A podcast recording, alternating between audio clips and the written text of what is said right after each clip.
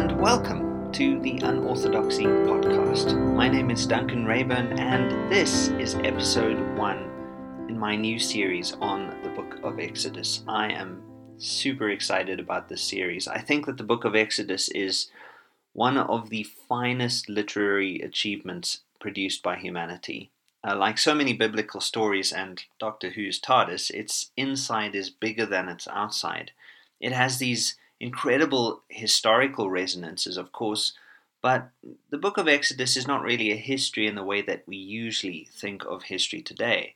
The line between fact and theological vision or pure epiphany is always um, a little bit blurry. This means that the book of Exodus ends up saying far more than mere facts would be able to do. It's certainly about what happened to one group of people at one time in history, although it's a very contested history. Uh, but it is also about what happens in every life. It's a story about what happens when a visionary leader named Moses, in dialogue with the theophany of God, finds a way for his people to get the hell out of Egypt. But it's also a story about what happens when we, in dialogue with the theophany of the divine, find a way to get the hell out of whatever horrible state of being we happen to be in.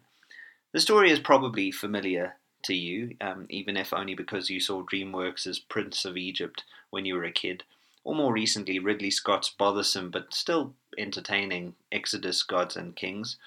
Or maybe you have some image in your head of Charlton Heston in a fake looking beard in that old 1956 movie, The Ten Commandments. When I heard the Exodus story when I was a kid, I was totally fascinated. But over time and through education, and the various ups and downs of my journey of faith, which has also included more than a few intervals of faithlessness, the story became a little too familiar. And the trouble with overfamiliarity is that the thing that we're looking at is, in a way, too close to be seen. Perhaps we come to think that we actually understand that thing, or that we assume that we know what it's about, but the reality is, in fact, the opposite. Familiarity creates a kind of conceptual blindness. If you're so familiar with the story, you might decide that there's really nothing in it for you anymore, even when, just maybe, there's more in it for you than ever before. I love this thing that Chesterton says. He says, There's a law written in the darkest of the books of life, and it is this if you look at a thing 999 times, you are perfectly safe.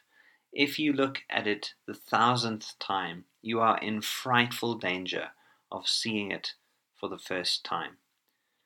So, well, I decided to look at the Exodus story for the thousandth time, and I allowed myself to be in that terrible danger of seeing the story for the first time.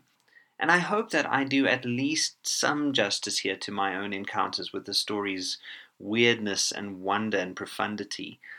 Before I dive in, though, it may help you to have a sense of my own interpretive approach here.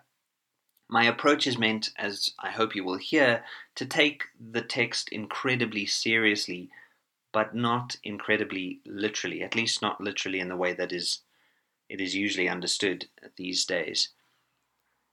As some of you will notice, my interpretive approach is going to be close to that of the ancient rabbis and the early church fathers, uh, the so called patristics, than to that of contemporary scholars who are fond of historical grammatical criticism. Rabbinic exegesis makes use of four modes of seeing. Well, that's what I'm calling them. The first is peshat, meaning the straightforward, direct surface reading of the text. And every kind of reading that we do is going to have to start with that, the kind of plain sense of what we see. The second uh, mode of seeing is known as remez, and it refers to deeper allegorical meanings beyond the surface. It also implies a kind of um, looking at sort of quoting from texts and looking at the resonances that develop from that quotation. It's uh, more complicated than what I'm conveying right now, and I'm not going to get into the details of this. This is something that you can maybe check out if you're interested. The third mode of seeing is called derash, which inquires into comparative meanings by looking for similar occurrences of the same idea. And the fourth uh, mode of seeing is called sod, meaning the secret or mystical meaning of the text.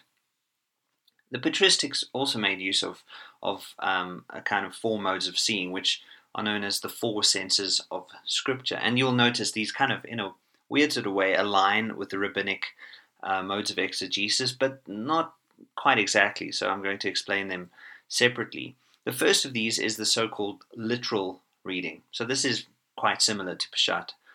Uh, this is not literal in the modernist sense, even though it tries to figure out the meaning of what the author said and what actually happened.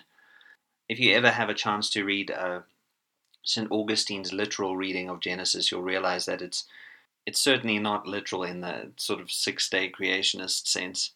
The second uh, sense of scripture is the so called typological sense, um, which looks for resonances in the text that foreshadow the life and teachings and ministry, I guess, of, of Jesus.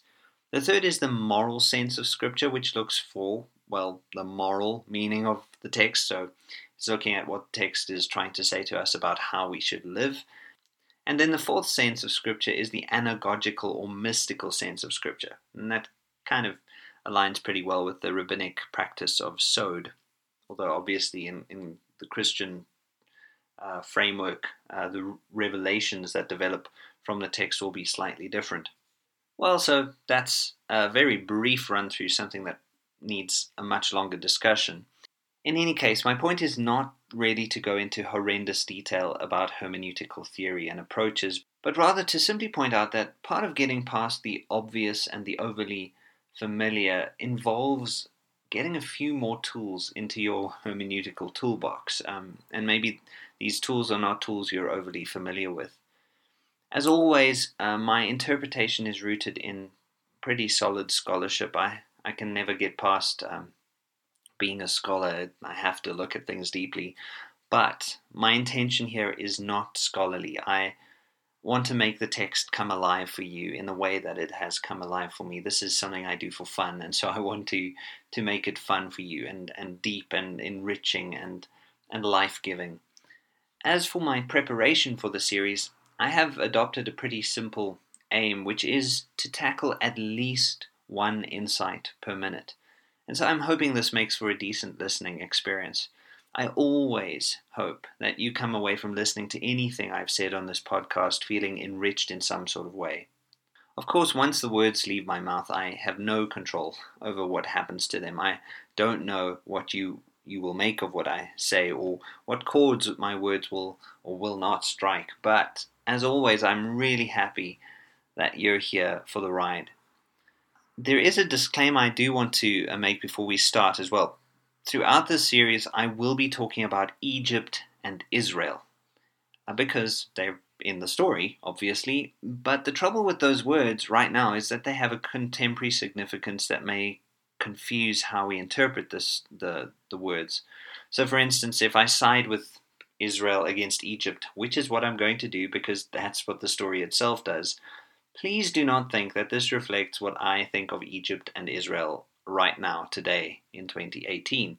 As with any of the literal instances of things mentioned in this series, Israel and Egypt are in fact symbolic values and terms. I'm talking about what they mean in the story and for life in general, and not about politics today. I, I know probably didn't need to say that, but I think it's helpful to, to mention.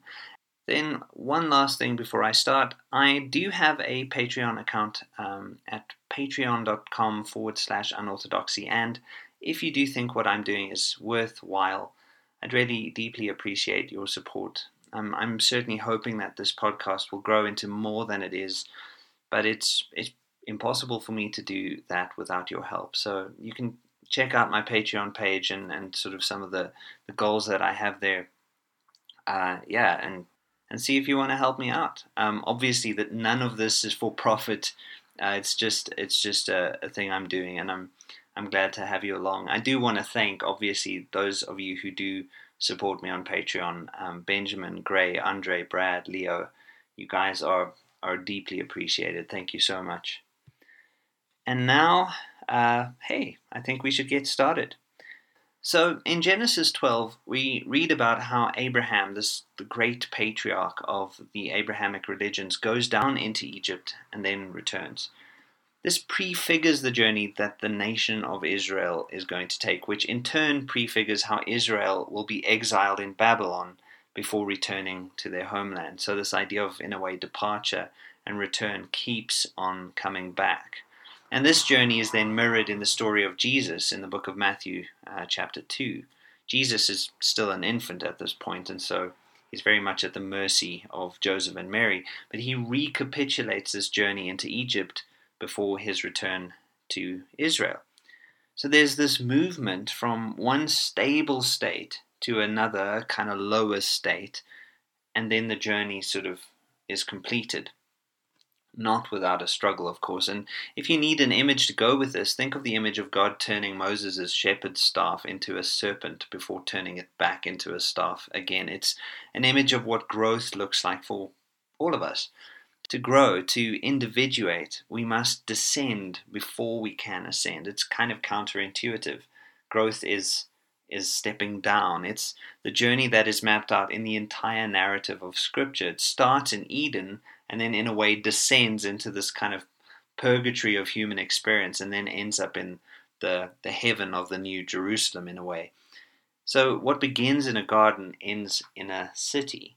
Everything in between is, in a sense, Egypt, the story of human beings struggling against their own enslavement to sin and death. The Exodus story starts by naming the children of Jacob. This may seem like an odd way to start a story, but it's done to highlight something pretty obvious. The children of Jacob, who was the son of Isaac, who was the son of Abraham, were many. They were increasing. In the King James ver- Version, it talks about how Israel waxed very mighty. So when God promised Abraham, a man with at least one foot in the grave, that he was going to be the father of a nation, his wife, also with one foot in the grave, laughed, because it was a preposterous idea. And yet, the book of Exodus, simply by naming people and then stating that all the souls that came out of the loins of Jacob were 70 souls, the Exodus story is pointing out that God's preposterous promise was actually becoming reality. And of course, throughout history, people have been confronted with seemingly preposterous predictions. For instance, when Jules Verne suggested in 1865 that human beings would land on the moon, many thought he was being quaint and slightly idiotic. And the moral of this is, uh, and well, at least part of it, is that while the conditions of a certain thing may not be perfect right now, at one point they just might be. Part of what I think this is getting at is also the, the idea that in the Exodus story that the enslaved people are first and foremost not just slaves but people of a promise.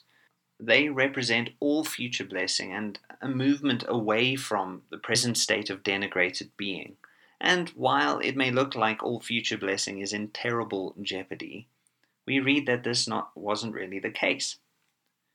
We read that this was not the case. Somehow, miraculously, and against all odds, or maybe because of some strange force or energy always at work in the world, which is more likely, the oppressed slaves were not destroyed by the tyranny of Egypt. Under pressure, they thrived, albeit not always in the ways that really count. The lesson here is that goodness is ultimately a stronger force than evil. At least that's part of what I think the the, the introduction to Exodus is getting at. Even though evil is clearly a very powerful force, it does not get to have the last word. Being always triumphs against non being, although much is going to be lost in this battle. Even if goodness can be temporarily suppressed or repressed, as it is in, in the story of Exodus in, in the start, it will eventually have its way. Because evil is a parasite, it's a contingency feeding on the power of necessity. Goodness is a thing in itself, it is necessity itself. I will say more about that in a, in a moment. As the story goes, the Israelites had found a home in Egypt. So obviously you know that by now. Because of the wisdom of Joseph, which we read about in the book of Genesis, the Hebrews had been welcomed by Egypt. But Joseph's story should have been a warning. Joseph's own descent into his own private hell began when he was sold into slavery in Egypt, which implies that, in a sense, the default relationship between Egypt and the descendants of Abraham was one of oppressor against the oppressed. And the message of this, I think, is pretty simple beware of defaults. Egypt had only sided with Joseph because it had been beneficial to them. It was always for them a relationship of convenience And so, what started as the convenience of possessing Joseph's wisdom morphed into the convenience of keeping Joseph's people as slaves. A further idea here is that it is an error to presume too much on, upon anyone's hospitality, or in a way, it's it's it's a problem to presume that the status quo is in itself good, as as I will say more more on in a moment. In fact, in English, there is an awkwardly fine line between the word host and the word hostile. Hospitality easily turns into hostility, especially when the welcome has been overstayed. This is a bit like the story of um, Hansel and Gretel, uh, which is basically um, that this witch, who first looks like this sort of uh, just really sweet old lady, turns into this tyrant. So, what first looks like a life of luxury and feasting, in fact, turns into a, a trap. In Exodus 1, verse 8, we read that a new king arose in Egypt who was ignorant of who Joseph was. Joseph had done all this good, but this new king came along who had no idea. And it's very interesting. Ignorance in the story of the Exodus is the primary weapon of Pharaoh. Ignorance is the primary weapon of the tyrant. Well, that and a kind of authoritative amnesia. It's a kind of memory loss backed by power. If the head honcho can't remember the truth, then in the minds of the followers of said head, head honcho, the truth ceases to exist. Hey, I wonder what that's like. When you read through the book of Exodus, you find that ignorance, or just plain ignoring, an unwillingness to hear or to listen, is at the heart of all of Pharaoh's persecution policies. He enslaves because he doesn't know any better, in a way, and then he just plain refuses to know any better. What distinguishes Pharaoh in the Exodus story is his deafness, which is in stark contrast to Yahweh, the God of Abraham, Isaac, and Jacob. Yahweh is the one who sees, the one who listens and hears, he pays attention. So Yahweh points to the illumination of knowledge, the attunement of empathy, and the a kind of openness to otherness that is embedded in the created order. In the contrast between Pharaoh's ignorance and God's knowing, we have a contrast between enslavement and true freedom. Everything escapes Pharaoh.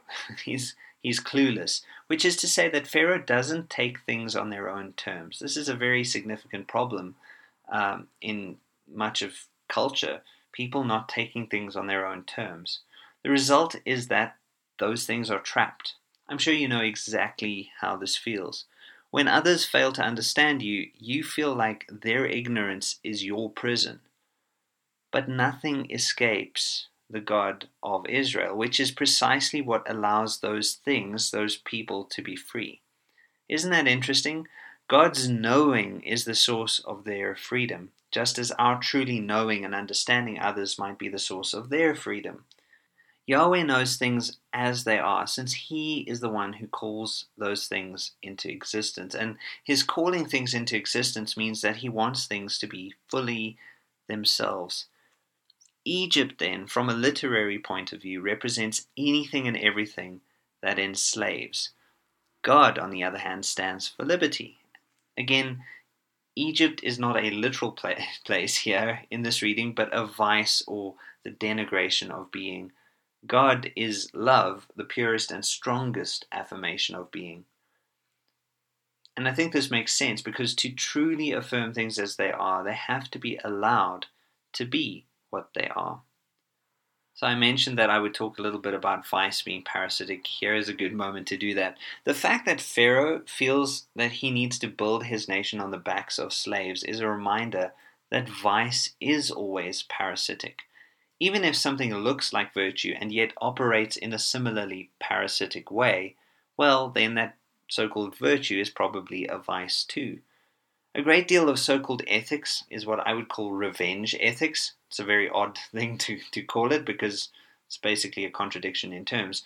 But it's what happens when um, seeming virtue rests on the backs of slaves in a way. It, it raises itself up, people raise themselves up as being virtuous by denigrating others.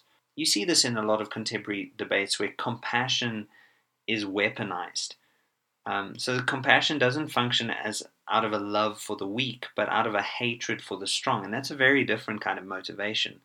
In the end, the fact that Pharaoh relies on slaves is only a testament to the strength of the slaves. It doesn't testify to Egypt's strength at all. All that apparent strength is really just insecurity hiding behind the mask of a bully. On this reading, Pharaoh is a symbol of weakness masquerading as strength a kind of demon wearing the mask of a god. Of course, in Egypt, the Pharaoh was regarded as a god, which is as good a warning as anything. I think even today, uh, people are very prone to deifying celebrities or politicians, uh, which is, I suppose, it's part of a natural hu- human impulse, this need to worship, but it is dangerous. If we make absolute what should be relative, we're going to run into some serious trouble.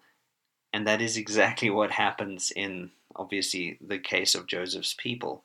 It's really fascinating to notice that in Egyptian culture, especially in the so called Heliopolis cult, um, Helio, meaning the sun, obviously, the, the pharaoh was the incarnation of the so called Ma'at of the creator god Ra. That word Ma'at meant a few things. It meant truth, order, rightness, and justice. Ra was the first king, and the pharaoh would have been regarded as a kind of embodiment of his spiritual creative energy. In other words, his ma'at. So there was this mantra that was spoken about Ra, which said this He put order, ma'at, in the place of chaos. Like Ra, Pharaoh was thought to keep chaos at bay. When the Pharaoh Akhenaten came into power, for instance, he was referred to as the one who put Ma'at in the place of falsehood.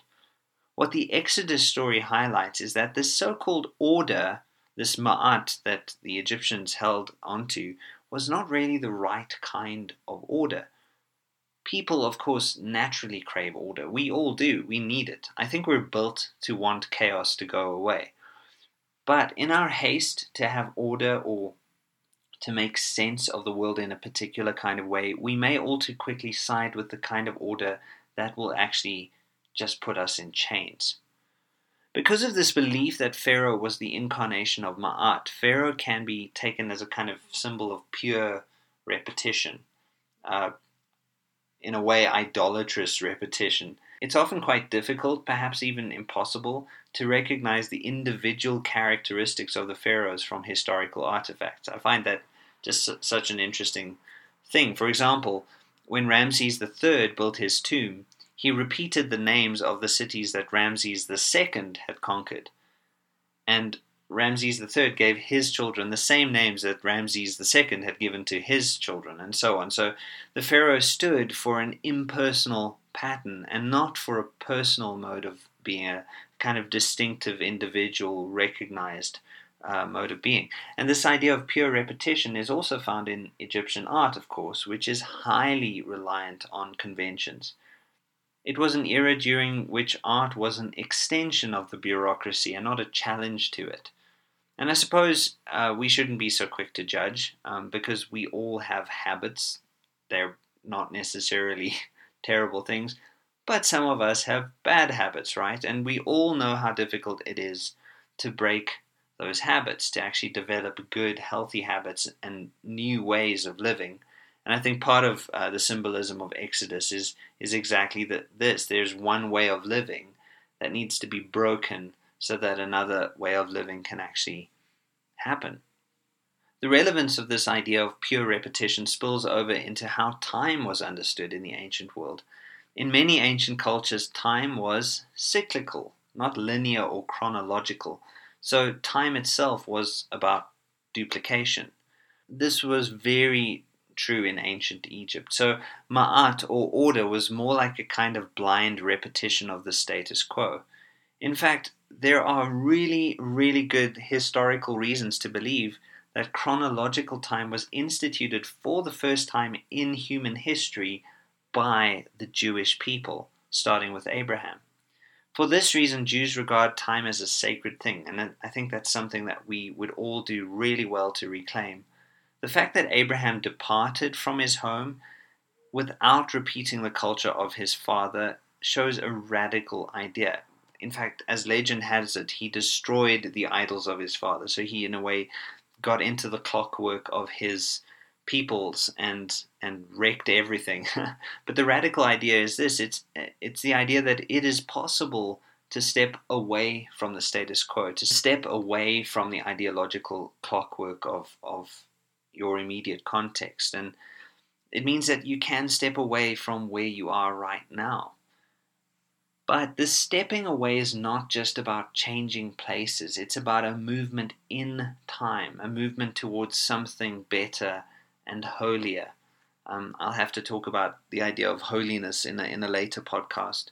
This ancient Jewish idea also indicates that when the order of things isn't the right kind of order, it's actually essential to step beyond it. This, of course, is precisely what Moses and his people end up doing. Oh, yeah, Moses. We haven't really talked about how he fits into all this, but you're going to have to wait until the next episode for more detail on that from me. So please join me for that. Thank you very much, everyone, for listening. Until next time, cheers.